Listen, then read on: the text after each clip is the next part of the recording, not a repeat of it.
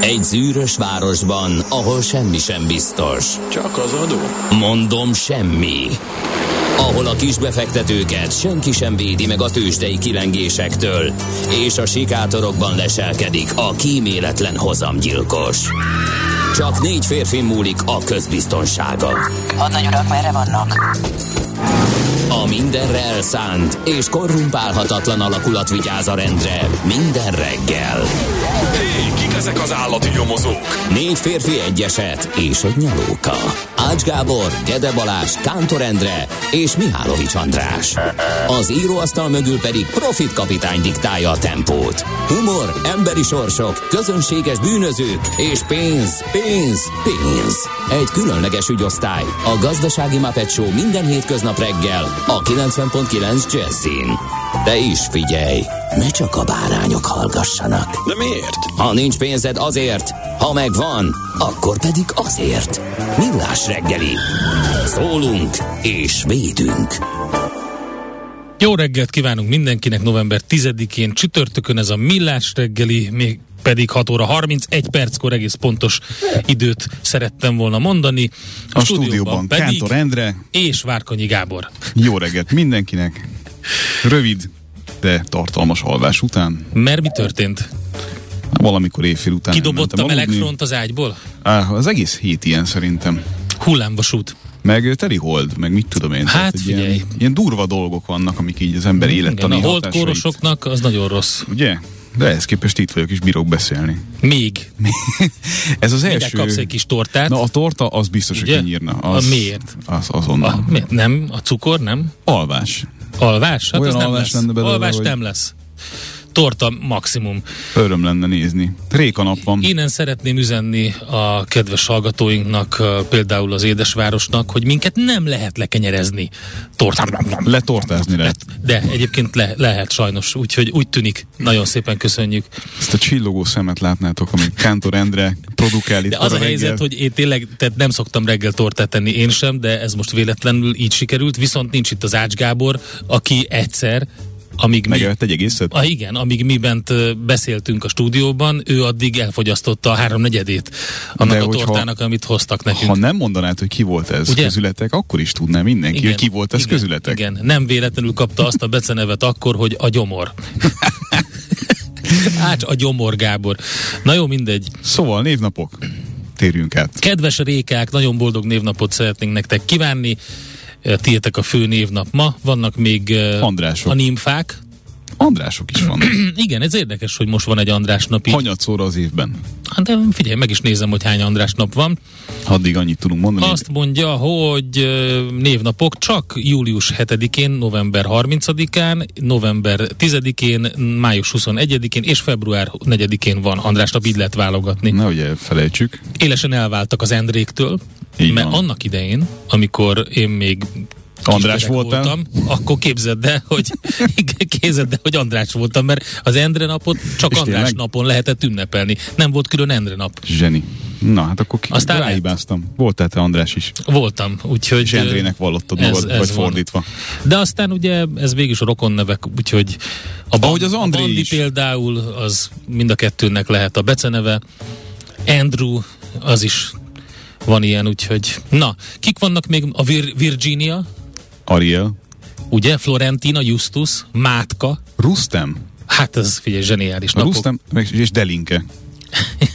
Na hát megint minden reggel sikerül. Vannak olyan napok, melyeket nem választanék gyermekemnek, de lehet, hogy... Delinke. És a Rustem? Azt mondtam, az- figyelj, az- Férfi eh, név a Rustem, ha esetleg nem tudtad volna, perzsa eredetű, Ezt összeraktam magamtól is. Jelentése- A Delinkében azért nem vagy jelentése vidéki.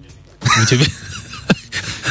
Én ezt vállalnám. ez simán. egy, ez egy eufemizmus szerintem arra, hogy paraszt, de Ne. mostantól lehet. Na. mostantól, figyelj, miért? Nem. Ez nem, eleve, fontos. eleve nem szeretem, hogy bármifajta negatív konnotáció Ez nem negatív. hozzá.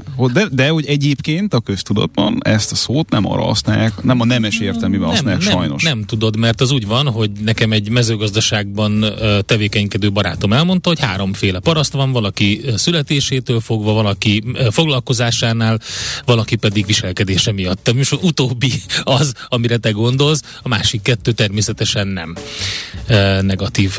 Na, akkor Események? Bíz, jaj, hát ezek közül vannak nagyon érdekesek. El ne felejtsük, természetesen a McDonald's magyar étterem, vagy Hát magyar biztos. éttermének első kialakításáról szóló szerződéssel kezdjük És időben utána, visszafelé. utána a régi posta utcában meg is nyílt az egység, ahol kígyózó sorok voltak. Kígyók kígyóztak. Néha, hogyha az ember szeretett volna magának venni egy Adidas tornacipőt, akkor beállt az Adidas sorba, és elért odáig a McDonald's sor. Úgyhogy majd szerintem utána jött a felismerés valakiben, aki a sorban állt, és ott elnézett egy üres kirakatot, hogy miért nem csinálunk ide egy magyar gyors éttermet útközben, hogy akik sorban állnak, azok esetleg véletlenül betérjenek oda. Így nyílt meg a Budapest Grill, ami szó. ugye az is ott volt. Uh-huh. A sorban állók nézedődtek egy kicsit, és akkor azt mondták, hogy na jó. Jó, nyilván ez csak fél igazság, amit mondtam, de kb. Egy időben nyíltak ezek, úgyhogy 1986-ról beszélünk. Na, és visszafelé még három évet menve. Hát az az a MS Microsoft DOS. kiad- kiadja Windows-t. Hm, bizonyám. Gondolkodott egy kicsit Bill Gates, ugye a neve a Gates, és akkor innen jött a Windows, már egy lépés volt. Mi lehetne még esetleg a, az alma mellett, ami egy híres zeneipari dologra hajaz, milyen jó kitalálta ezt a, az almát ez a másik cég, akkor mi legyen a nevünk? Hát ott van a Doors, meg az én nevem is Gates, akkor legyen Windows. És összerakták. Adta magát. Egyébként írják, hogy City Grill, és én is így emlékeztem. Szóval igaza van, City Grill volt valóban, nem Budapest Grill, eh, City Grill, City igazuk Grill. van. Csak gyorsan Ez, akartam ez megvan. A Budapest Grillen én nem, gondolkoztam, nem, hogy City Grill volt, teljesen rosszul mondtam így hirtelen reggel. Úgyhogy angol, igen. Angol lapok szalagcímmel tudatják, hogy a Beatles nem turnézik tovább volt. Mindez 1966-ban. Azt csak azért mondom, mert ugye azért érdekes, nem, hogy 1962-től 1966-ig nem sok év vezetett, de az alatt, hogyha megnézed, hogy hogy változtak meg a Beatles tagjai, és nem, akkor még nem volt ilyen gyors az élet. nem volt ilyen gyors, és ö, elképesztő fejlődésen mentek keresztül, úgyhogy nagyon érdekes, hogy 1966-ban már ezt ö, írták, úgyhogy izgalmas. Na és most kivételesen teljesen visszafelé menve. 1871, um, ahogy ezt Rejtő Jenő is megírta, um, Henry Morton Stanley félre söpört valami mm, bozótot, és azt mondta, hogy Dr. Livingstone, ugyebár. Hogy aki, van? aki elveszett annak idején, két éve eltűnt misszionárius felfedező David Livingstone, akkor találta meg Stanley doktor, úgyhogy Na, és fontos napok más országok történelmében és életében Mustafa Kemal Atatürk török államfő emléknapja Törökországban bizonyám. a halála napján. Ezt hát, biztos, hogy megünneplik. Neki sokat köszönhetnek, bár éppen szerintem jelenleg egy olyan kurzus van Törökországban, ahol azokat az erényeket és a fejlődés alapjait éppen számolgatják fölfelé, ami Hát Kemal Atatürknek köszönhetnek. van, az biztos. Na jó, nézzük a híres születésnaposokat. William Hogarth, angol festő, grafikus, a modern karikaturisták előfutára. Kép, ő egyébként az angol nemzeti festészet megalapítója egy személyben, született többek között ma. E, 1892-ben Brücklerné Budai Ella, akiről lesz még szó, NOPQ rovatunkban, kicsit ilyen mesél a múltas NOPQ rovatunkban, hiszen az ő ő nem csak üzletasszony volt, és mesterszakács, és könyvíró, gasztronómiai író, hanem egy ikon, akiből sokkal több is lehetett volna, ha a rendszer nem nyomja el, de ennek ellenére szakácskönyvei azok ott voltak a kötelező tananyag között az akiskolákban többek között, úgyhogy róla majd megemlékezünk. Öveges József. Igen, 1895-ben született ezen napon Öveges József Kossuth Díjas magyar fizikus tanár, televíziós személyiség, hát szerintem őt még azok is ismerik, akik jóval-jóval később születtek, mert hogy ö, tényleg egy olyan legendája van, hogy visszanézed. Az biztos, és ő, róla beszélgettünk Mesél a múlt rovatunkban, ha már ezt így megemlítettem, piarista szerzetes volt egyébként ő, és pap is, Öveges József, erről szerintem sokan nem tudnak. Sir Richard Burton, angol színész, 1984-ben halt meg, eléggé fiatalon, 58 évesen. Ha más nem, a kémek a sasfészekben az kötelező. Hát de sok minden más is, csak nekem az a kedvencem ezek között. Vagy pedig most egy nagy klasszikus felmerült az interneteken, uh, olvastam egy cikket valamelyik ilyen Az interwebben. Ját, játé, az interveben, igen, valamelyik ilyen játékos, ilyen kulturális fórumon, vagy, vagy ilyen újságban, ahol ö, azért mentem rá, mert tetszenek nekem is ezek a Leiter Jakabok, amikor rosszul fordítanak le egy filmcímet, és hogy összeszedték a tíz legrosszabb fordítást, amik között ott volt a ö, Nem félünk a farkastól. És teljesen kikelt magából a cikk írója, hogy hát ez hogy lehetett ilyen bénán lefordítani, mert az eredeti címe az a Who's Afraid of Virginia Woolf, és hogy ez miért lett a Nem félünk a farkastól. Ezzel természetesen bebizonyította, hogy fogalma nincsen a híres uh, albidrámáról. Ami Lehetett volna még durvább is, hogy miért nem félünk a szűzfarkastól, és akkor úgy lett volna az igazi. De hogy eredet, ez egy jó fordítása volt Albert Jánosnak köszönhetően. Sir Richard Burton volt egyébként a filmváltozatban, és azt érdemes is megnézni, meg elolvasni, nagyon jó színdarabról van szó. Ennio Morricone is ma született 1928-ban. Hiányzik ő nekünk szerintem. Óriási filmzenéket köszönhetünk neki. És Roy Scheider, amerikai színész, aki többek között a Cápa című film, de hát a francia kapcsolatban is óriási. Ennyire Alak. régen meghalt már? Ezt nem gondoltam Bizony. volna. Hm. Úgyhogy... Um, Na, a napot elmondtuk. El. Akkor, Akkor zenéjünk egyet. Zenéjünk, így van. A jó öreg King hát hogy is mondják ezt, egy uh, hittérítőnek, a, aki járja az amerikai, főleg déli államokat, és különböző ilyen szeánszokat tart nagy színpadokon, zenével, mindennel, gospel muzsikával. Az öreg Kingnek a fia akit mindig elcipelt magával, mindig ott a zenészekkel bratizott, megtanították egy kicsit gitározni, énekelni, hát és látszik, hogy a, a tehetsége az megvolt hozzá, elképesztő lemezeket produkál Marcus King mostanában. A legújabb kislemezén két feldolgozás szerepel, ez az egyik. Nézz is! Ne csak hallgass!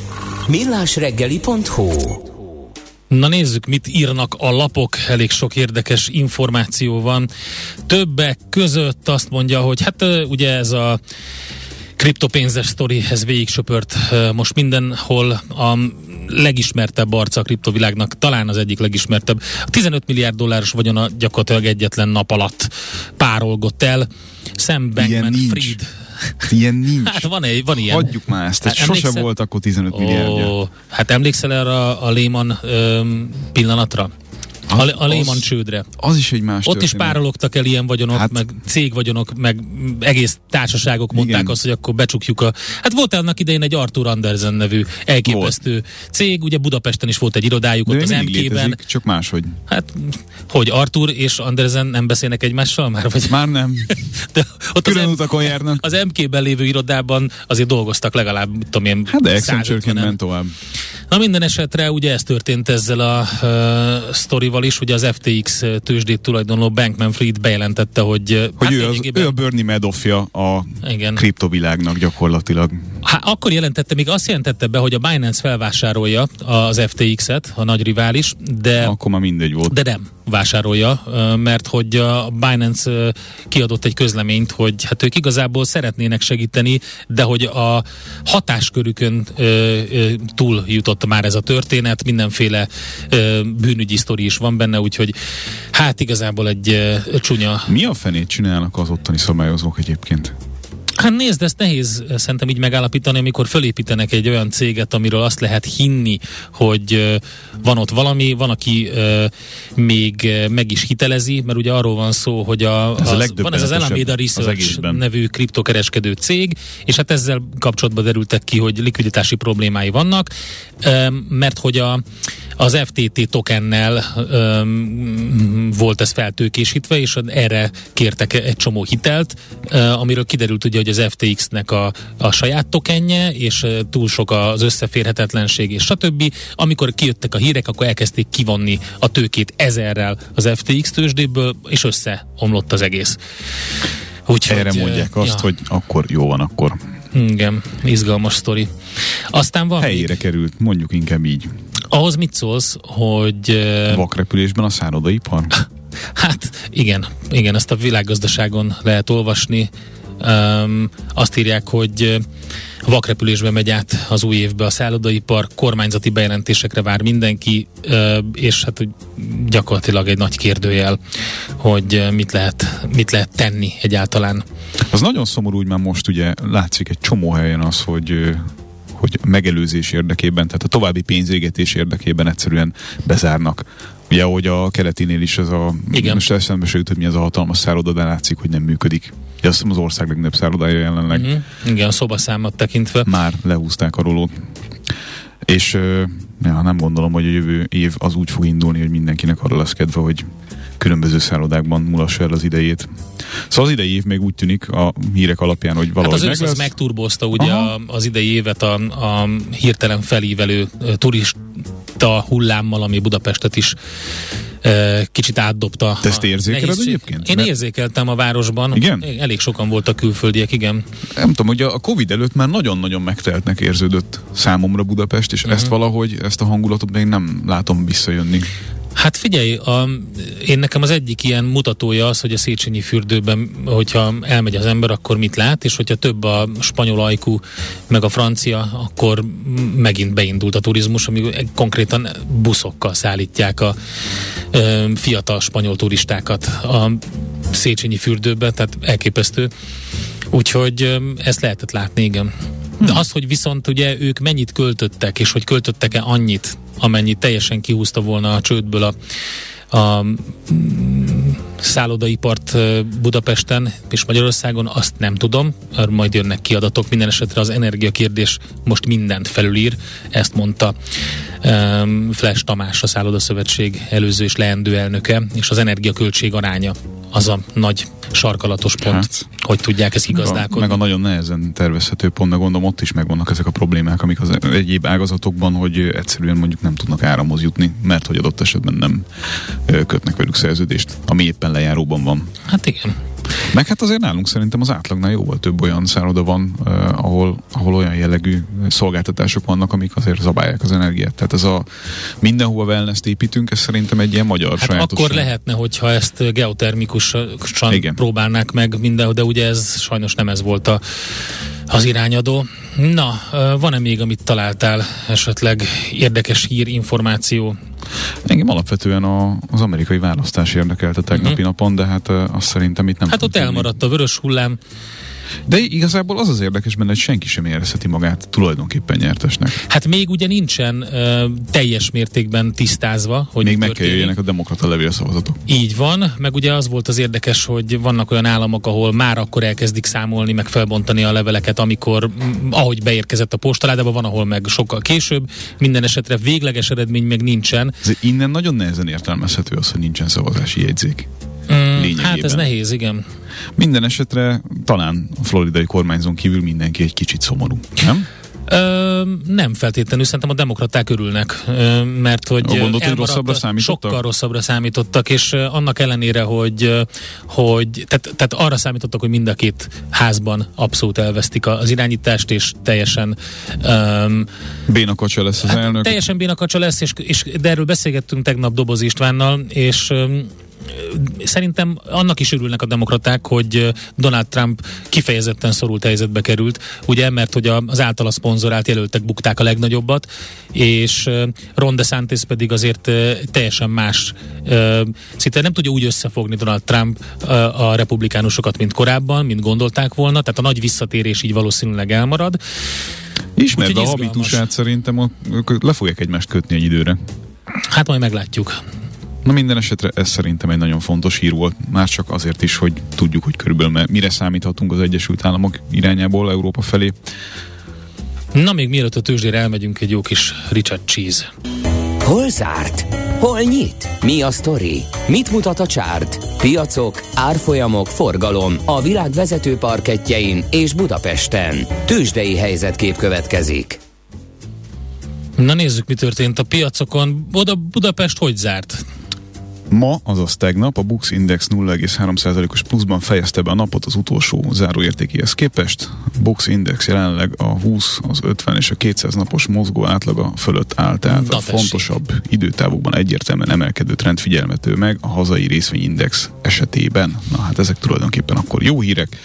Hazai blue chipek, Magyar Telekom két és fél, bocsánat, 2,6%-os emelkedés, Mhm. MOL 0,9, OTP maradt ahol volt, Richter mínusz Micsoda? 0,1 0,1. Hát az OTP-nél van egy nagykövér nulla Hmm, de árfolyamváltozás. Hát rekordok jöttek pedig az OTP-nél. E, igaz, hogy a magyar operáció az veszteséges volt, de nagyon erős volt a harmadik negyed év a gyors jelentés szerint, ami ugye ma reggel e, látott napvilágot, és e, azt mondja, hogy nem csak az organikus növekedéssel, de az elmúlt években végrehajtott akvizícióknak köszönhetően is több eredménysoron is soha nem látott e, rekordszámokat hozott. Vannak ugye számos egyszeri tételek, például orosz, szlovén, horvát céltartalék, szállás.hu eladás, de egyébként a forint gyengülése is kellett.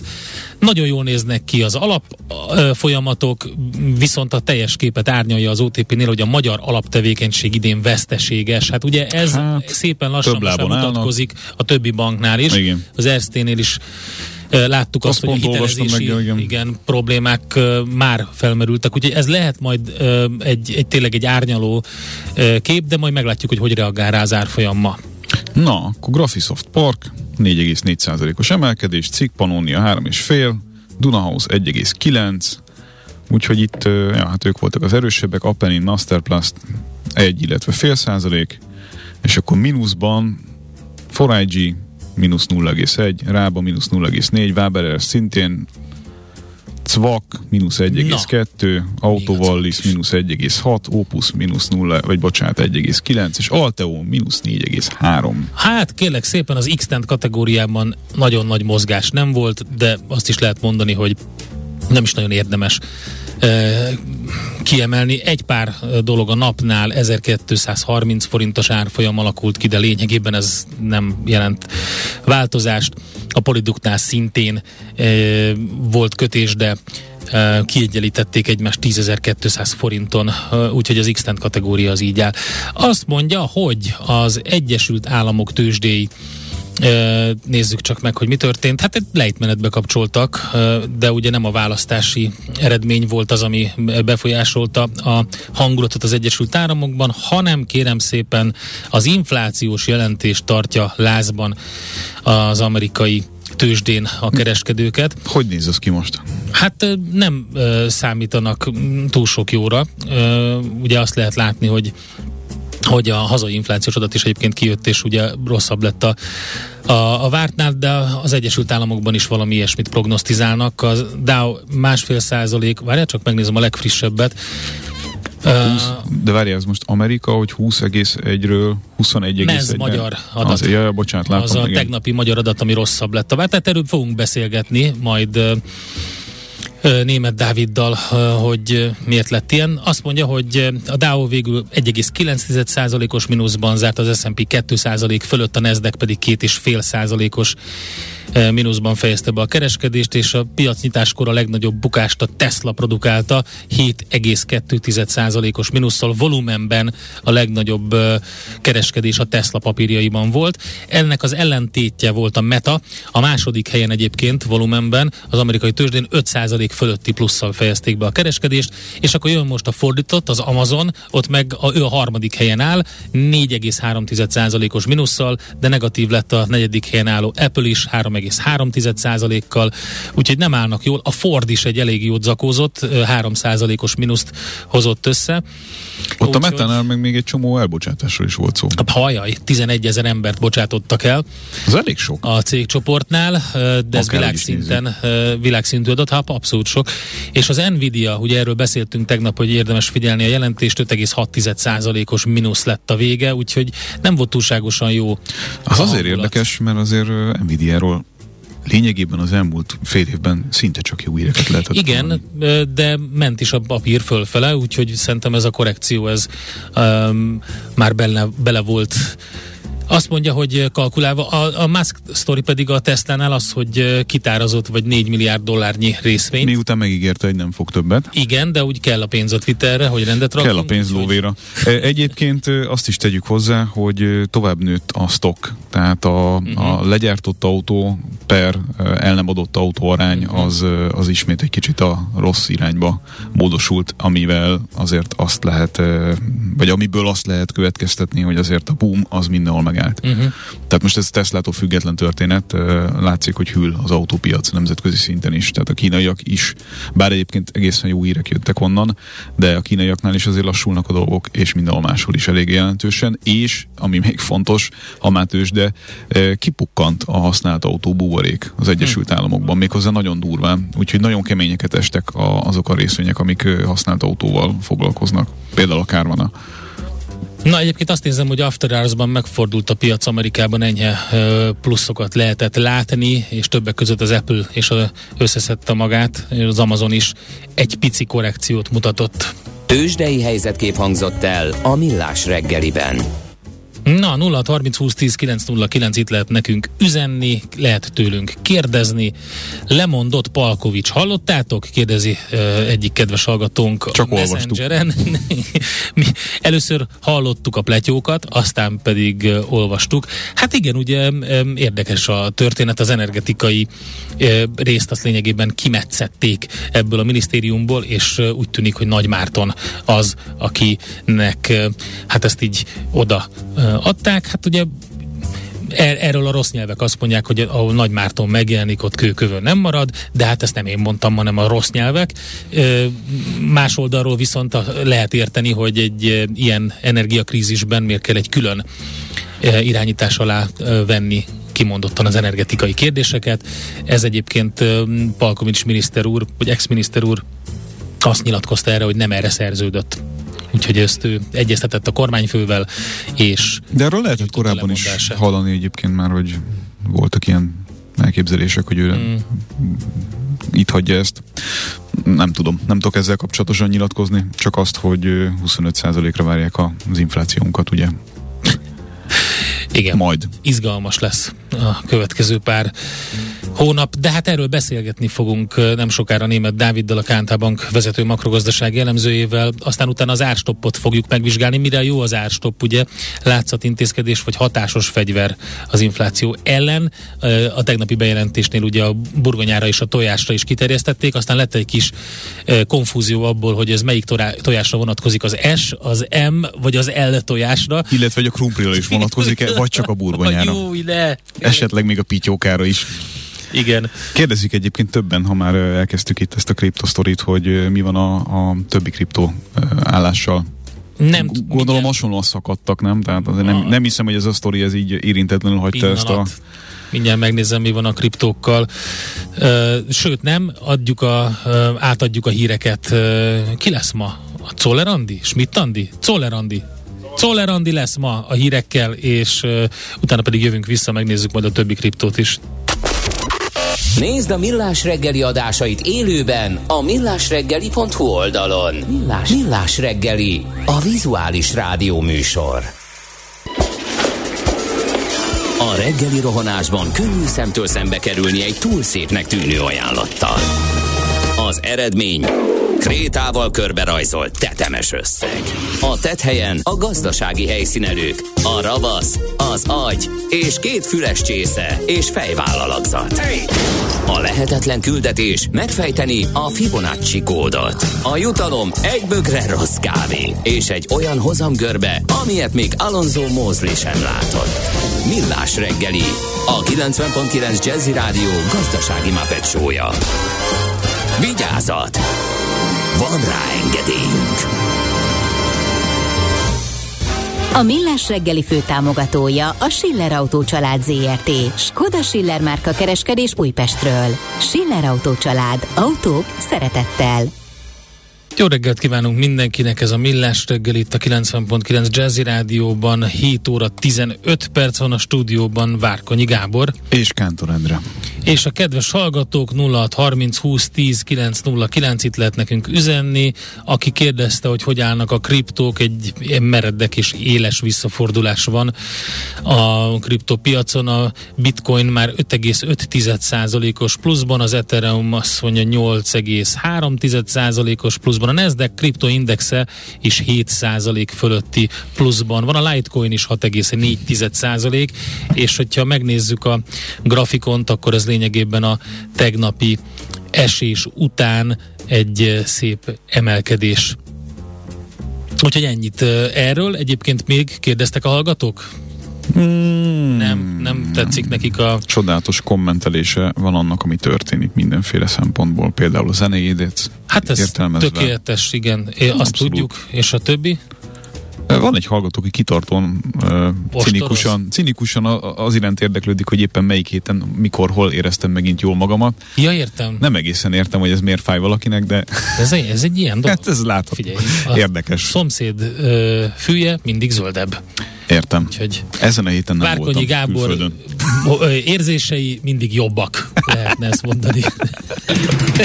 Budapest legfrissebb közlekedési hírei, itt a 90.9 jazz Balesetről nem kaptunk hírt, legalábbis a BKK-tól. Különböző sávlezárások vannak többek között, és útszűkületek többek között az Erzsébet királyné útján és a Kolozsvár utcában. Az Utinformon láttam egy Budapesthez közeli balesetet. Ja igen, ez az Abonyi ö, sztori, hogyha jól látom.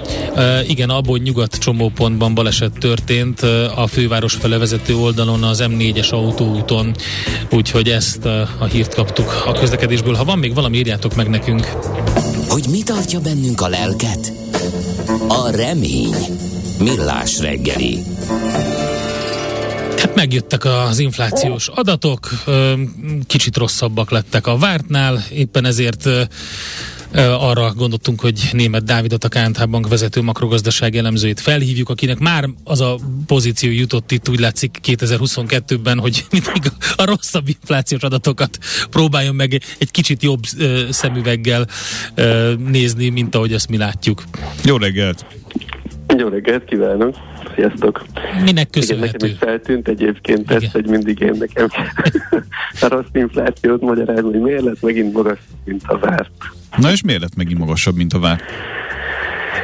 Hát mert egyszerűen nem tudnak megállni itt a, a például az élelmiszeren az áremel, áremelésekkel. Most folyamatosan ugye a pékáruknak az ára megy fölfelé, emellett a friss zöldség burgonyának is nőttek a költségei, de hát ugye az a baj, hogy hogy így haladunk előre, és a feldolgozatlan élelmiszerben látjuk, hogy mentek fölfelé az árak az elmúlt hetekben, hónapokban. Még az a kérdés, hogy ebből mennyi épül be például a feldolgozottba.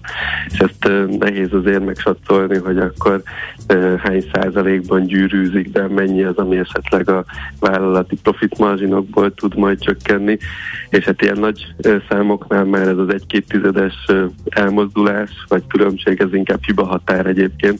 Tehát most a piaci konszenzus az 20,8 százalék, vagy 20,7 volt, mi is ilyen 20,8-20,9-et vártunk, ehhez képest lett 21,1, úgyhogy hát ebben a magasságban sajnos ez már hiba határon belülinek. Az oké, okay, csak hogy így értem, hogy hiba határon belül, így csak hogy van egy rosszabb adat, akkor ez így még, még jobban rányom arra a mm, várakozásra például, amit most láttunk, hogy soha nem voltak ilyen pessimisták a KKV-k. Eh, Tehát eh, lehet, hogy hiba határ, de, de rossz, rosszat mutat előre. Inkább azt mondanám, hogy az, hogy még folyamatosan fölfelé megy az infláció, Mm. hogyha erőre tekintünk, akkor a novemberi, decemberi az biztosan még magasabb lesz. Itt inkább az a kérdés, hogy január, február, márciusban meg lesz a tetőzés és utána, ha elkezd csökkenni, akkor milyen ütemben fog tudni csökkenni majd az infláció. Úgyhogy inkább ezek a, ezek a kilátások, hogy még mindig nagyon drága minden, még drágulni fog, és hogy ez ö, hogyan rendezi át a lakosságnak a vásárló erejét, illetve szokását, mert azért ott a felmérések azt is mutatják, hogy, hogy a lakosságból most már nagyon sokan, akár 10-ből 9-en is elkezdenek megtakarítani, és félnek így a jövő alakulásától. Hát ez nagyon nem kedvez utána a fogyasztásnak, és innentől fogva akkor szépen beindul ez a ördögi kör, hogy akkor minden elkezd romlani. Az élelmiszeren kívül van olyan terület, ami ennyire kiugró, mert az élelmiszer nyilván a 21,1%-os ö, szintet nézve is egy olyan adat lenne az élelmiszerre vonatkoztatva, aminek alapvetően örülhetnénk, de hát érzésre az élelmiszer az messze-messze-messze fölötte van ennek, tehát nyilván egy nagy hajtóereje annak, hogy ennyire magas lett az infláció. Van még olyan terület, ami ennyire kimagasló, vagy, vagy tényleg az élelmiszer viszi el a, a, a dolgokat ennyire ebbe az irányba? Minden, hát, hogyha 20-20-hoz képest nézzük, akkor persze valami alacsonyabb, hiszen ez egy átlag, a fogyasztói kosár átlaga, de hogyha visszanézünk mondjuk egy-két évvel ezelőtt, akkor mindennek az árát nagyon magasnak mondhatjuk, vagy az áremelkedési ütemét nagyon magasnak mondhatjuk. Itt, hogyha akár a, a feldolg, vagy a tartós fogyasztási cikkek környékén, ha körbenézünk, akár az autóknál, vagy más ilyen termékeknél, nagyon gyors volt a drágulás. A szolgáltatásoknál is most már 10% fölötti éves árnövekedésről beszélünk, ugye, ami szintén nagyon magasnak számít, csak a 20% vagy az élelmiszernek a 40%-os növekedése mellett mondjuk azt, hogy eltörpül. De hát, hogyha a tűzifát nézzük, az két hónap alatt a statisztikai hivatal egy 50%-os drágulást mutatott ki, a Coxnál vagy a palackos gáznál szintén ilyen 30-40%-os drágulások voltak az elmúlt hónapokban csak. Úgyhogy szinte minden területen. Sajnos ez a baj, hogy nem egy-két termék az, ami fölhúzta az inflációt, hanem egy nagyon széles spektrumú eldrágulás figyelhető meg. Jött egy másik adat is tegnap, az inflációnál talán egy kicsit még árnyaltabb képet, vagy még rosszabb képet fest, ez a külkereskedelmi mérleg hiány, ahol jelentős hiány alakult ki. Mondjuk ez várható volt, gondolom, az energiárak elszállása miatt nemzetközi szinten. Hát ilyen egyik része az az energia árak elszállása, illetve az, hogy ugye nálunk nagyon magas volt a belső fogyasztás, illetve a, hát a, a beruházás szint is az elmúlt években, és ez ebben a mérlegfordulat, vagy a, a, a szokások alkalmazkodása az inkább a nyár folyamán indult csak el. Például, hogyha megnézzünk más országokat, ott ahol már tavaly jobban átengedték az energiaárakat, például a lakossági oldalon, ott már van egy 20-25% os fogyasztás csökkenés energiában, nálunk ez még nem volt megfigyelhető.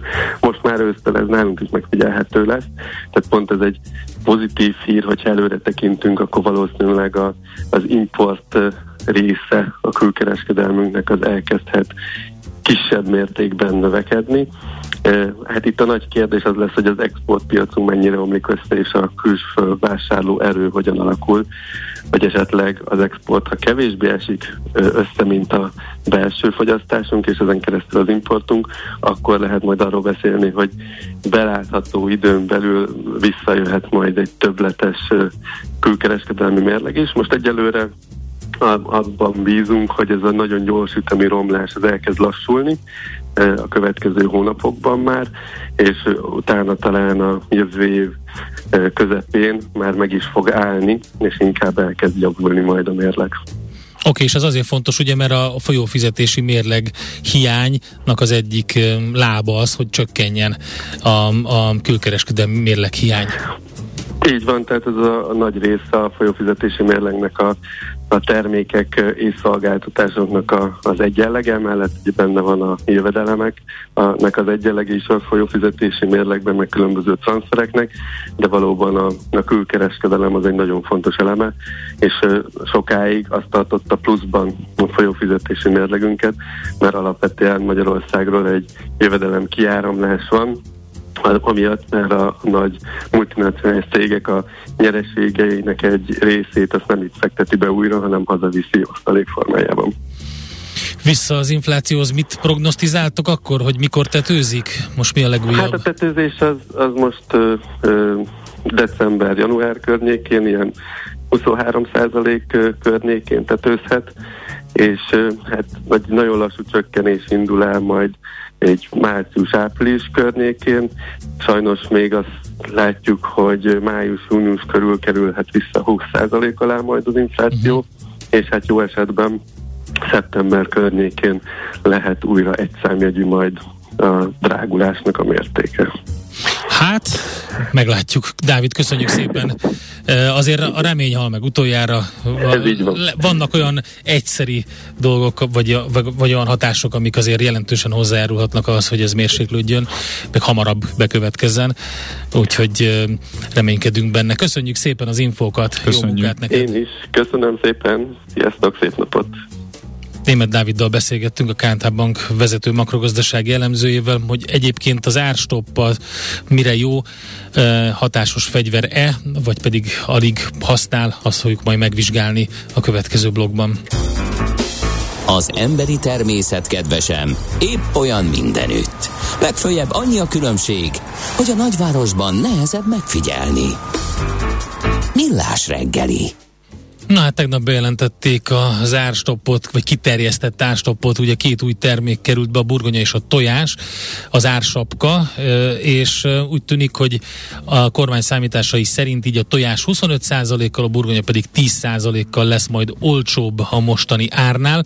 Nagy kérdés azonban, hogy maga ez az ársapka hatásos-e a kialakult helyzetben, és nem árt többet, mint használ, ezt fogjuk megvizsgálni Csabai Károlyjal, az m4.hu, privátbankár.hu lapcsoport csoport felelős szerkesztőjével. Szervusz, jó reggelt! Jó reggelt! Jó reggel, sziasztok! Közben főszerkesztő lesz. Igen, de nem érdekel. igen, igen, de már mindent elrontottam, amit lehetett veled kapcsolatban, mert már egyszer lecsabáztalak, most meg ugye, igen. De hogy nem, nem. néztük az inflációs adatokat, ugye, és abban például igen. egyértelmű, hogy maga a burgonya, meg a, a tojás, az kb. 0,1%-kal járult hozzá ehhez az inflációhoz, úgyhogy innen nézve, vagy ebből nem tűnik túlságosan jó fegyvernek ez a, az ársapka. Vagy egyáltalán az-e a cél? Vagy valami teljesen hát, más?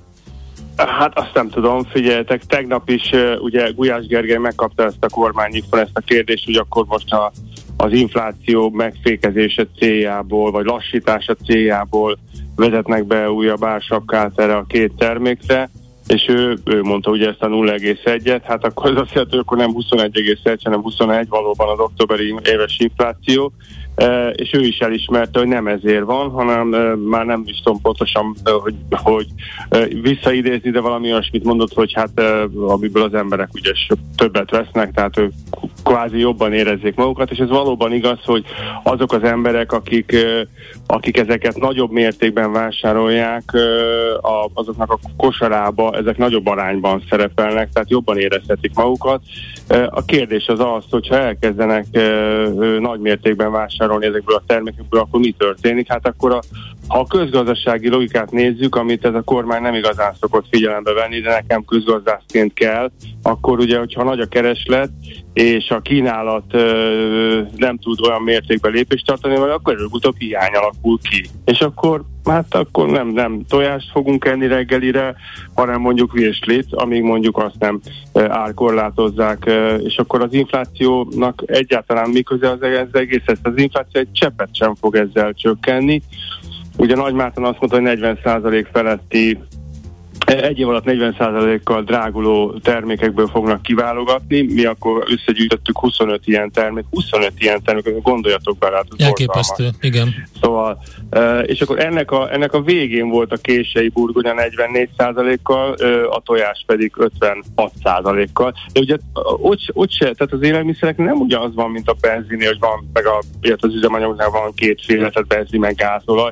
Itt a tojásoknál is van mindenféle fajta, bio, mély mélyalmos, SML, stb. Ami, ami ugye abban volt egy kis konfúzió még a sajtón, Igen. hogy közölték, hogy akkor középre az M-es tojást maximálják, Igen. aztán később kiderült, hogy minden tojást. Én bevezetném a kolbászra is az ástopot, és akkor minden nap lehetne rakott krumplit enni. Na, Hát milyen igen, kolbászra? Igen, Na milyen kolbászra igen, ez az? Igen.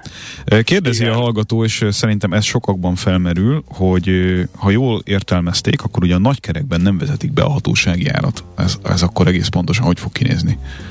A nagykerekben nem vezetik be. Hát, e, hát ugye ez az egészben az élelmiszerláncokba be fogják vezetni, tehát mindenhol be kell, hogy vezessék. Hát, ne, de ezt a kitételt én is hallottam tegnap, illetve, Furcsán hangzik. illetve azt is írják még, és ez is szerintem egy, egy olyan dolog, ami valószínűleg sokakban felmerül. Idézem az SMS-t, hallottam egy olyan értelmezést, hogy azért vezették be az elsapkát, mert a kiskereskedelem elkezdett egyre nagyobb hasznot tenni az élelmiszerekre, annak ellenére, hogy a nagyker és a termelő jár jóval lassabban emelkedett, kvázi megbüntették a kiskert nektek, erről mi a véleményetek? Jöttek. Hát erre egyébként kiktért Gulyás Gergely tegnap, de gondolom ezt Karcsi is tudja, de azt mondta, hogy Igen. néhány esetben már bírságot szabtak ki azokkal szemben, akik nem árulták árstoppos termékeket, és azt mondta konkrétan, hogy a kisboltok bezárnának, ha nem lennének árstoppok. Ugye ezzel ellentétes az például, amit a Magyar Nemzeti Kiskereskedelmi Szövetség is mond, hogy gyakorlatilag sírba viszi őket az árstop, és pont az ellentétét mondják, mint a miniszter úr. Szóval én, én nem tudom, ugye hát ugye mindig van egy ilyen Budapest vidék ellentét, itt a kormány mindig ezt szítja, hogy Budapesten máshogy látjuk a világot, mint vidéken. Hát akkor ők viszont még nem mentek le vidékre. Hát egyre uh-huh. több vidéki helyről olvasók, meg hát ugye a kollégáim, akik hazamennek mondjuk a hétvégén, látják azt, hogy, a, hogy nincs, nincs, nincsenek termékek a boltokban. Tök nagy hiány van. Például cukorból, étolajból nagyon sok helyen már nem lehet, nem lehet kapni. Szóval én nem tudom, hogy egy, egy másik valóságban élhetünk. Mi, illetve hát mi a kézzelfogható valóságban, és van a másik valóság, a, a másik része pedig a propaganda, ami mondjuk azért vezeti be az ársapkákat, mert ezzel is a népszerűséget próbálja megtartani. Hát vagy, ahogy, ahogy itt is írják, arra szolgál az nem az infláció letörésére, hanem a legkitettebb réteg költségeinek az elviselhető mértékben tartására. Ez is egy értelmezése a kérdésnek. Hát igen, mondom, hát ahogy itt megnéztük a, a kosárba, azért ezek jóval nagyobb mértékben, az ő kosárban jóval nagyobb mértékben szerepelnek ezek a termékek. Csak mondom, ez az egész egyetlen egy gond, hogy egy idő után, hogyha ebből hiány alakul ki, akkor kénytelen lesz megvásárolni a, a magasabb. Hát na, most nézzétek, hogy mennyi a 2,8 meg a másfél százalékos UHT tej között a, az árkülönbség. Tehát Igen. én múltkor bementem az egyik boltba, nem mondom hova, 605 forint volt a másfél százalékos tej, miközben 225 volt a 2,8-as. Hát ne, hát szóval ez, ez lesz mindenhol. És, és ez most ki lehet terjeszteni bármire, de ez nem az inflációról szól, sajnos. Sajnos az infláció teljesen más ö, okokból, ö, ö, vagy teljesen másokból alakult ki az infláció, nem a háborús, nem a szankció, az is hozzájárult, elismerem, de, de nem ilyen mértékben. Itt egy hibás gazdaságpolitika ö, következménye a mostani infláció, és ezt mivel hibás a gazdaságpolitika, ezt csak a gazdaságpolitika tudná helyre tenni. Na de infláció azért az van mindenhol, tehát hogy csak... Hogy igen, de nem ekkora. Hát most nézzük meg azt, hát, hogy a hibás gazdaságpolitika is van máshol. Van mindenhol, igen. hogy ezt... Igen, mindenhol, mindenhol. De most nézzétek meg azt, hogy Európában nálunk uh, hol magasabb a, az infláció, a balti országokban magasabb az nál, nálunk még... Tehát nekik hibásabb a gazdaságpolitikájuk? Az egy másik kérdés, azért most külön műsor keretében nem akarom az olvasókat mutatni, hogy a balti országoknál milyen baj. Ott is egyébként biztos, hogy nem. Tehát most jelen pillanatban egyébként nagyon nehéz olyan gazdaságpolitikát, ahol nem találsz egy, egy, egy darab hibát, de az kétségtelen, hogy most, most gondoljatok csak abba bele, hogy itt most már ugye van üzemanyagás sapka, most mindjárt ünnepeljük az első éves évfordulát november 15-től, február 1-től van élelmiszerársapka, és hol van az infláció? Magasabb, mint itt bár, bárkinek a, a, a regja közép- és kelet-európai régióba. Tehát e, valami, valami akkor nem. Hát ugye, ugye teljesen más. Az, mi is ki vagyunk téve az energiának. Igen, ki vagyunk téve. Rohadt drága az energia. Az más kérdés, hogy augusztusban miért kellett e, jelentősen e, betárazni mondjuk a mikor 350 euró körül volt egy megawattóra, miért akkor vásárolt a kormány és tárazott be egy nagy mennyiséget. Majd pedig ugye most né- nézzük, hogy miért ilyen uh, magasak az árak. Tehát az energia nálunk is, de, de máshol is drága. Hát most Na de máshol is segítik cseheket. valahogyan a lakosságot. Tehát, hogyha nem álsapkával, akkor mondjuk mit tudom én, szétosztanak helikopterpénzt annak érdekében, hogy mindenki tudja fizetni a dolgait. Az nem Na egy jó, de, inflációfelhajtó kérdés. De, ez, de, de, de ezt kéne csinálni egyéb, ezt kellett volna csinálni az elmúlt 12 évben, hogy közvetlenül támogatni kellett volna a rászoruló rétegeket, és nem azt mondani, hogy általánosan mindenki 480 forintért tankolhat, ugye, és aztán utána visszaveszegetni, de még most, aki, aki az SUV-t magántulajdonban használja, a Rózsadomban már bocsánat, az is 400 forint, még mindig tankolt, tehát hogy, hogy közvetlen támogatást kell a piacgazdaságnak, ez a lényeg, hogyha valaki leszakadó, akkor ezt közvetlen támogatom, nem egy általános uh, támogatást adok, ami persze politikai uh, szempontból kifizetődő, Na de, de, de pont, pont ezt kérdezem, hogy ez, ez az általános támogatás, ez olyan, mint egy ilyen vírus, ami terjed a, a világban. Tehát a Nyugat-Európában is ezeket a, az elképzeléseket... Hát vannak ö, ilyenek, és vannak más modellek is. ö, Na jó, de mondjuk a németeknél a többféle. burgergeld az tipikusan erről szól, alanyi jogon kapsz pénzt a tervek szerint. Hát ez, ez, ez ugyanaz, amit ugyanúgy megkap Hát nagyjából nem, is, jó- nem is mondom, hogy a német gazdaság rohadt jó, hát szóval nézd Na. meg. És hogyha a német gazdaságnak fáj a feje, akkor úgy mindenki Hát akkor mi, mi belehalunk gyakorlatilag. Tehát igen, és mi, mi döglünk be az első, első körben. Tehát ez egy, ez egy iszonyú bonyolult dolog, de most ezzel az ársapkával, hát lehet, most akkor sebb tapasztalat. Ugye ezt szoktuk mondani, semmit nem jelent. Az nem, szempontjából nem ellent mondani akarok neked, csak egy kicsit tényleg azt érzem, hogy, hogy, hogy Ja. minden, mindenhol így próbálják ezt a, ezt a fennálló rendszert valahogy úgy tuningolgatni, hogy közben az egész rendszerrel kéne valamit tenni, mert hogy, hogy ilyen Jó, jó, csak egyet ne felejts el, hogy, hogy nálunk voltak választások áprilisban, és bődületes mennyiségű pénzt kapott meg a lakosság, ami egy óriási infláció felhajtó volt. Ezt, ezt, ezt elfelejti, a, ugye, hogy mondják, választási infláció nincs, ugye? de az, van, az is van mindenhol, ha így Most, nézzük. most akkor igen, de, igen, de ilyen mennyiségben azért gondolj bele, tehát az össze, tehát az államkincset tulajdonképpen kitakarították, mindent, mindent odaadtak. A nyugdíjasoknak nem sorolom, a, még a rendőrök is kaptak 25 év ö, alattiak, mi SZIA kezdvezmény. Tehát ö, egyszerűen ez, ez nem megy, és akkor csodálkoznak, hogyha iszonyú nagy volt a fizetőképesség. Az persze, az persze jó, szerencsétlen jött össze, hogy február 24-én tört ki a háború, pont ha, ha tudják, hogy február 24-én tört ki a háború, hát nem vagyok benne biztos, de lehet, hogy kevesebbet adtak volna ki a, a, a büdzséből, jobban fölkészültek volna.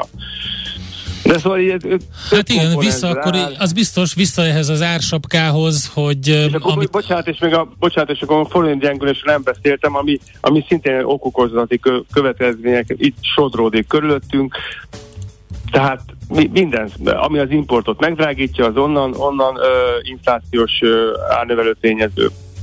Mondjad, bocsánat, Bandi, Nem, csak az lett volna, nem, az lett volna, hogy vissza ez az egészhez, ugye ti is kiszámoltátok, hogy ez a jó, jó sok termék, ahol 40% fölötti infláció van, illetve lehet olvasni a híreket arról, hogy hol alakulnak ki és milyen termékekből hiány, hol alakul ki hiány, úgyhogy ez, ez továbbra is fenn fog állni a kiskereskedelemben, és akkor még nem látjuk azt, hogy a kicsi családi tulajdonban lévő boltok azok hogy fognak tudni megküzdeni ezzel a helyzettel. Hát igen, most ugye azt is bejelentették, hogy támogatni fogják őket. Hogy, hogy? Tehát nem, nem tudom ezt is. Tehát eh, néha úgy érzem, hogy reggel valaki föl kell, van egy ötlettel, beviszi a kormányülésre, elfogadtatja, és ez történik. Na jó, de, val- de, de gyakorlatilag ugyanezt az adhok történetet látjuk mindenhol. Tehát ezen nem muszáj ezen rugózni, mert hogy ez nem egy magyar sajátosság jelenleg, hanem mindenki csináljuk improvizál. Várjál. Ebben nem vagyok biztos, bocsánat. Tehát ebben egyáltalán vagyok biztos, hogy mit csinálják a legrosszabbul. Hasonlítsuk össze, hasonlítsuk össze, hogy, hogy például ki csinálja rosszabbul. Hát például Ha- ezek szerint a baltiak, hogy a törökök, saját... például a törökök, ja Vagy nem, a török, azt azért vagy nem az mondom, argentinok. Ja, igen, jó, jó, törökök Európa, jó, oké. Igen. jó. Nem, csak azért, mert Mustafa Kemal Atatürk államfő emléknapja van ma, azért jutott eszembe. Ja, Ez a dolog. Most Jó, mondok még, bocsánat, mondok még valamit, mekkora a devizatartalékunk, mekkora a cselké. Csak ezt hasonlítsuk össze. Jó? A cselké 130 ö, milliárd dollár, a miénk meg 38. Ha meg kell védeni a valutát, akkor ki tudja megvédeni. A bele, belenyomtak 8 milliárd dollár. És meg tudták védeni a leértékes. Mi mit csinálunk? Hm? Csak mondom tehát, hogy csak egy apró Ebből szeretne, nekem még nem következik az, hogy miénk a legrosszabb továbbra sem, csak az, hogy vannak hibás döntések, meg vannak jó döntések is. A legrosszabbat én ebből nem tudom kilátni, sajnos. Vagy sajnálom, hát, nem tudom. Tehát én azért, lehet, hogy azért is mondom a legrosszabbat, mert egyébként szerintem is szerintem a legrosszabb itt Európában, és most azért az Európai Unióról beszélek. Uh-huh. Jó, tehát nem a törökökről. igen, azt, Ha, és én élek itt, érted? Nekem, nekem persze, hogy, hogy, hogy most az, az engem nem vigasztal, de most te se tudsz mondani egyébként, aki rosszabbul csinálja. De Én, én, én szerintem nekem nem ez a feladatom, hanem az a feladatom, hogy kérdezzek ilyen szempontból. Világos, és csak én meg mondom neked, hogy, hogy a, a, én meg a, a, a számokból, a tényekből dolgozom. ez egy és a értelmezése számokat- ezeknek a számoknak. Itt, hogyha csak az SMS falat nézem végig, hogy ki hogyan Jönnek a gondolkozik erről, támogatók, Gábor? ö, 50-50 százalék, és én próbálom képviselni mind az 50-50 százalék. Jó, figyelj, akkor meg fogjuk nézni ezeket. Én most azért rekeztem be ezt a jó kis diskurzus köztetek, mert e- onnan indultunk, hogy hatékony-e intézkedése az ársapka. De Szerintem erre várjál, választ kaptunk. Egy, egyet ígérek, egyet ígérek. Összeállítunk egy ilyen cikket, jó? Na. Na. Akkor És meg lesz ez, és akkor ez a következő témánk, jó? És a következő témánk, tehát olvassátok az Enford a privátbankát, ott lesznek ezek a cikkek, jó? Rendben És ha lehet, hogy több, lehet, hogy több sorozatban megcsináljuk. Oké? Okay? Karcsi, nagyon jó, Nekem köszönjük oké. szépen. Okay. Köszönjük az infokat. Sziasztok, Jó sziasztok. munkát, szervusz. Sziasztok, hello! Csabai Károlyjal beszélgettünk, hem4.hu, privátbankár.hu lapcsoport főszerkesztőjével. Jönnek majd az SMS-ek, ezekből pedig ö, szemezgetünk. Ez némi támpontot is nyújthat majd akkor ezekhez a cikkekhez. Ezt tudtad? A Millás reggelit nem csak hallgatni, nézni is lehet. Millásreggeli.hu Benne vagyunk a tévében. Budapest, Budapest, te csodás! Hírek, információk, érdekességek, események Budapestről és környékéről. Na, tegnap arról beszélgettünk, hogy a hétvégén lehet utoljára kocka ikaruszokkal menni egy kört, úgyhogy érdemes lesz figyelni a régi ikaruszokat, hogy eh, hol állítják őket eh, forgalomba, aztán utána kivezetik őket. De egy újabb hír a BKK-tól, fo- folyamatosan érkeznek az új trollik Budapestre, tovább fiatalodik a főváros járműparkja. November második hetében a tervek szerint összesen 5 vadonatúj Solaris Skoda Trollino 18-as típusú trollibusz érkezik Budapestre, és ezek a korszerű, alacsonypadlós, csuklós trollibuszok, annak a 48 járműből álló flottának a darabjai, amelyek szinte még eh, 2014-es áron kerülnek a fővárosba. Ez sem egy utolsó szempont, eh, hogyha azt nézzük, hogy hogyan tudunk fiatalítani a fővárosnak a járműparkján, ezt a BKK közölte. Tehát ugye a, ez az első ilyen trolli a szeptemberben érkezett, szeptember végén, és ezek lengyel-cseh gyártók ö, tól jönnek, tehát, a, tehát ez a Solaris Skoda, az egy lengyel-cseh koncern. Akadálymentes, légkondicionált járművekről van szó, és legalább négy kilométert tudnak megtenni önjáró üzemmódban, tehát ugye biztos emlékszel rá régen, amikor leakadt valahol a, a trolli vezeték, és akkor azt meg kell állni, visszarakni, utas, van, utasok félretolva. Biztos, hogy van ilyen, ezek ugye tudnak menni négy kilométert. Még így is, tehát az a lényeg egyébként szerintem a finanszírozás is fontos. A Budapesti Közlekedési Központ közleményében lehet olvasni, hogy ö, 2014. november 14-én kötötték meg ezt a megállapodást, és ez egy opció, volt, hogy 2014-es áron kerültek az új, uh, hát az nem rossz most, ugye? Az- az jó hír. 2022-ben az elég jó hír. Amúgy meg a trolli szerintem az egyik legértelmesebb. Azt hiszem kétszer, dolog. kétszeres áron lehetett volna megszerezni őket, hogyha nem, uh, tehát úgy, úgy, Simán. úgy drágultak ezek a járművek. Minden esetre jönnek ezek, és egyre több ilyennel lehet majd találkozni Budapesten uh, a közlekedésben. Nekünk a Gellért hegy a Himalája. A Millás reggeli fővárossal és környékével foglalkozó rovata hangzott el. A szerencse fia vagy? Esetleg a szerencse lánya? Hogy kiderüljön, másra nincs szükséged, mint a helyes válaszra. Játék következik. Na hát, aki tegnap figyelt, és tegnap előtt is, meg a héten minden nap, az tudja, hogy minden nap kisorsolunk egy Dell MS 3320 W vezeték nélküli egeret a Grupama arénában november végén megrendezendő Dell Technologies fórumot szervező Dell Technologies Magyarország Kft. jóvoltából. Ma is van egy ilyen évszámos kérdésünk. Fontos, hogy a, az e-mail cím, ahova kell küldeni, majd elhangzik a spotban is, de hogy az játékukat jazzy.hu, tehát ide kell küldeni. Mikor mutatta be a Dell a Power Edge szerver családot? 1979-ben A, vagy B 1985-ben, vagy C 1994-ben. A helyes megfejtéseket ma délután 16 óráig várjuk a játékkukac jazzy.hu e-mail címre. Kedvezzem ma neked a szerencse! Megfelelő alapozás nélkül képtelenség tartósan építkezni. A Ferde torony ugyan látványos, de egyben aggasztó is. Kerüld el, hogy alaptalan döntések miatt Ferde pénztarnyat építs. Támogasd meg tudásodat a Millás reggeli heti alapozójával. Hát ezt nem gondoltuk volna, hogy van egy ilyen bazi nagy görög lehetőség, de itt van velünk Tunkli Dani, az Akkord Alapkezelő ZRT befektetési igazgatója, és ő majd segít ebben. Szervusz, jó reggelt! Jó reggelt!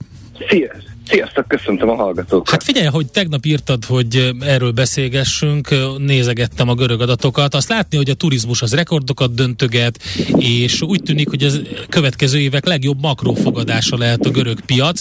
Van az a összesítője a Financial Times-nak, ahol megnézegettem országba irányuló külföldi tőke aránya, akkor hogy áll az Athens Composite Index, és hát ugye egész jól musikál, azt lehet mondani, bár ugye 2007-es szintjétől messze van, tehát van hova visszakapaszkodni, de azért elég nagy esés volt minden szempontból a, a, a görög piacon, úgyhogy lehet, hogy éppen ezért van egy nagy lehetőség benne. Igen, hogyha ilyen időtávon nézed, akkor abszolút igaz, és még, még most is azt mondhatjuk el, hogy az előző válságból jönnek ki a görögök, viszont az látszik, hogy a, a mostani válság, vagy ami, ami kibontakozóban van, az úgy néz ki, hogy annak lehet találni egy a, a legerősebb eleme lehet, tehát a legütésállóbb lehet, és ennek igen, ahogyan mondtam, a turizmus a fő oka. Az elmúlt fél évben azt uh, vártuk, azt vizsgáltuk, hogy mennyire lesz jó ez a szezon, és hát azt lehet látni, hogy nyilván a tavalyi uh, covidos alacsony bázisról egy 122%-ot emelkedett, és elérte ezt a 19,1 millió beutazót, ami, ami azért fontos igazándiból, mert 2019 volt a leges évük, és attól ez csak egy nagyon kicsit marad el a beutazók számába. Tehát az látszik, hogy visszaállt minden a normalitásba, és miután görög gazdaságnak a 30%-a valamilyen formában vagy direkt, vagy indirektben a turizmushoz kapcsolt, ez meglöki azért a gazdaságot. Úgyhogy, úgyhogy mindenféleképp egy nagyon jó pályán vannak, és ami még fontos ezzel kapcsolatban, az meg az, hogy elköltött pénz uh, meg ugyanolyan szintet értem, mint a 19-es, tehát hogy kicsivel kevesebb ember ment, 12%-kal kevesebb ember utazott be, viszont többet költöttek, úgyhogy ez mindenképpen egy nagyon jó makroindikátor, hogy nagyon jó lesz a görög gazdaság, és így nyilván a részvénypiac is valószínűleg ütésállóbb lesz, mint a többi. Dani, és mi van azokkal a kérdésekkel, amik ugye gyakorlatilag az előző probléma halmaz óta foglalkoztatnak minket a görögökkel kapcsolatosan? Tehát mi van azokkal a fundamentumokkal, amik nem tudom, hogy rendbe jöttek-e vagy sem, tehát hogyan értelmezzük azt, ahogy most Görögország áll? Alapvetően szerintem számos országhoz képest sokkal jobban áll. Uh, nyilván van egy hatalmas adóssághalom, de ezt nagyon alacsony kamatok mellett befixálták hosszú időtávra. Tehát, hogy az a probléma, az, az nem fog mostanában jelentkezni viszont megkapták a GDP-nek a 20%-át az EU-tól, ami egy bődületes pénz, és ez, ez irgalmatlan mennyiségű beruházásra, infrastruktúra fejlesztése elkölthető, és ez, ez, ez nyilván ez, ez az elkövetkező három-négy évben még buszolni fogja a gazdaságot, úgyhogy én úgy gondolom, hogy azok a problémák, amik mondjuk egy évtizede vagy, vagy nyolc éve voltak, azok, azok nyilván ott vannak, de sokkal kisebb mértékben, viszont sokkal jobb helyzetben válják most a, a következő évet, mint, mint mondjuk akár, akár mi, vagy akár a lengyelek ilyen szempontból. Igen, ez egyébként Úgy, érdekes, hogy ez a külföldi tőke, országba irányuló külföldi tőkebefektetések aránya, az hogy elkezdett megnőni 2020 novemberétől egy ilyen meredeken emelkedő trendet lehet látni, tehát ugye többen észreveszik azt, hogy milyen lehetőségek vannak az országban. Nekem csak az a kérdés ebben a történetben, hogy ha ilyen egylábú ez a sztori, tehát a szolgáltatás és azon belül a turizmus, hogy, hogy azon áll vagy bukik, akkor egy olyan időszakban, amikor ugye majomhimlő, bármi ö, olyasmi, az hirtelen nagyon nagyot tud ütni ezen a, ezen a bevételi forráson. Ez, ez abszolút így van, ebben ebbe teljesen igazad van. Ezt láttuk egyébként a, a Covid időszak alatt, hogy akkor a görög részvények, főleg a bank részvények jelentőset estek. Ez ennek volt köszönhető, de, de most pont azt uh, próbáltam ezzel a turisztikai adatokkal mondani, hogy ennek úgy néz ki, hogy vége van viszont ezt még a részvények árfolyamában egyáltalán nem áll ez a piac. Tehát, hogy uh, még mindig ugyanaz a setup mentális setup mennek, mint amit te is mondasz, hogy jó, akkor majomhimlő, jön a következő vírus, és, és akkor nem lesz olyan jó szezon, de látjuk, hogy a, a mostani szezon jó lesz, és hát nyilván reméljük, hogy a következő is legalább ilyen jó lesz, akkor viszont ezek a részvények uh, alulázottak. Uh-huh. Uh, mi az, amit érdemes akkor figyelni, még... a részvénypiacot, vagy, vagy mit? Hát, hogy ha megnézitek egyébként az idei évben, viszonylag kevés részvénypiac van, ami, ami még pluszos. Uh-huh. Most a görögök, ahogyan tegnap néztem, olyan 7-8 százalék pluszban vannak. Ehhez képest az egy NASDAQ, egy DAX, ez egy jóval leje van, de nem kell messze menni a lengyel index is, vagy akár a magyar index is jóval két számjegyű mínuszban van. Úgyhogy úgy néz ki, hogy azért ezt, ezt valamennyire értik a befektetők, de még nem áll ezek, még mindig olcsók a papírok. És visszacsatolok arra, amit előbb mondtál, a külföldi beruházások, ez meg azért van, mert a régi aténi repteret átépítik, ez a Hellenikon projektként, 8 milliárd eurós projekt, ez 54 ezer munkahelyet teremt, tehát hogy gigaberuházásokat lehet csinálni abból az EU-s pénzből, ami az országban már be, elkezdett bejönni, úgyhogy uh, jobb helyzetben vannak, mint számos közép-európai ország jelenleg. Érdekes, hogy újra a görögök előtérbe kerülhetnek, és egyébként az is jó pofa ebből a szempontból, hogy a maga a turizmus szempontjából, hogy nagyon hosszú a szezon. Tehát viszonylag korán kezdődik, és elég későig kitart. Ez így van, ez, ez egészen kb. májustól indul, és, és most fog lezárulni igazándiból, tehát most még tök jó idő van, sokkal jobb idő van, mint uh-huh. itthon. Uh, kicsit fázom is amúgy most éppen, de hogy uh, ott valószínűleg ez nem lenne. Uh, és, és igen, ez a hosszú szezon, ez, ez nyilván segít, de ez, ez azért mondjuk évpeli alapon nézve mindig ilyen volt, mm. tehát hogy ezt, ezt, ezt nem mondanám ilyen extra hatásnak. Ami szerintem nagyon fontos, és ezt a görög még erősíti, az az, hogy uh, hogy nincsenek ezek a csatározások az EU-val, elfogadták a pénzt, boldogok, csinálják. És ez, ez mondjuk a lengyel példája, mert ha megnézzük a lengyel index, az egyik legrosszabb volt az idei évben. Mi egyébként abban is egészen nagy potenciát látunk a 2023-as évvel, de, de ahhoz az kéne, hogy egy kicsit ez, ezek a csatározások ezek elmúljanak, vagy, vagy nyugvópontra kerüljenek, mert így, így nagyon nehéz gazdaságpolitikát csinálni, hogy, hogy az EU-val állandóan vitatkoznak. Én közben azt azon gondolkodtam, hogy milyen um, rizikofaktorok, kockázati faktorok vannak, és ugye az egyik az a, um, az a kitettsége például az országnak a, a népvándorlások kapcsán, tehát a menekült hullámoknak a, a kitettsége, illetve hogy azért... Törökországgal kapcsolatos igen, feszültségek. Törökországgal kapcsolatos feszültségek, Úgyhogy, illetve valami nagy olyan hírt olvastam még a múlt, hogy elég komoly sztrájkok vannak Görögországban is. Ez mennyire hírértékű? Hát most nézd. Kis túlzással nyilván. Igen, ez már ugye a második sztrájk, ami most volt munkabeszüntetésben, tehát vannak, vannak nyilván ilyen strukturális gondok az országban, de ennek ellenére érdekes a, az, hogy mit csinál a tőzsde. Abszolút igazad szerintem a, a legnagyobb kockázat, hogy már nyilván tök közelség az, az, az, az azért már történelmileg is sok, sok ideje uh, nem túl kellemes nekik, de azért ne felejtsük el, hogy mindkét ország NATO tagállam, mm. tehát azért, azért az egy más szintű történet, mint ami mondjuk Ukrajna Oroszországgal volt mondjuk még a háború kirobbanása előtt is. A, a, azt nem a legnagyobb kockázat, az inkább már megint a politikusokba kell keresni, uh, tavasztal lesz választás, Aha. hogyha a kormányzó párt marad, akkor szerintem minden strukturálisan folytatódik tovább ebbe a nagyon jó irányba.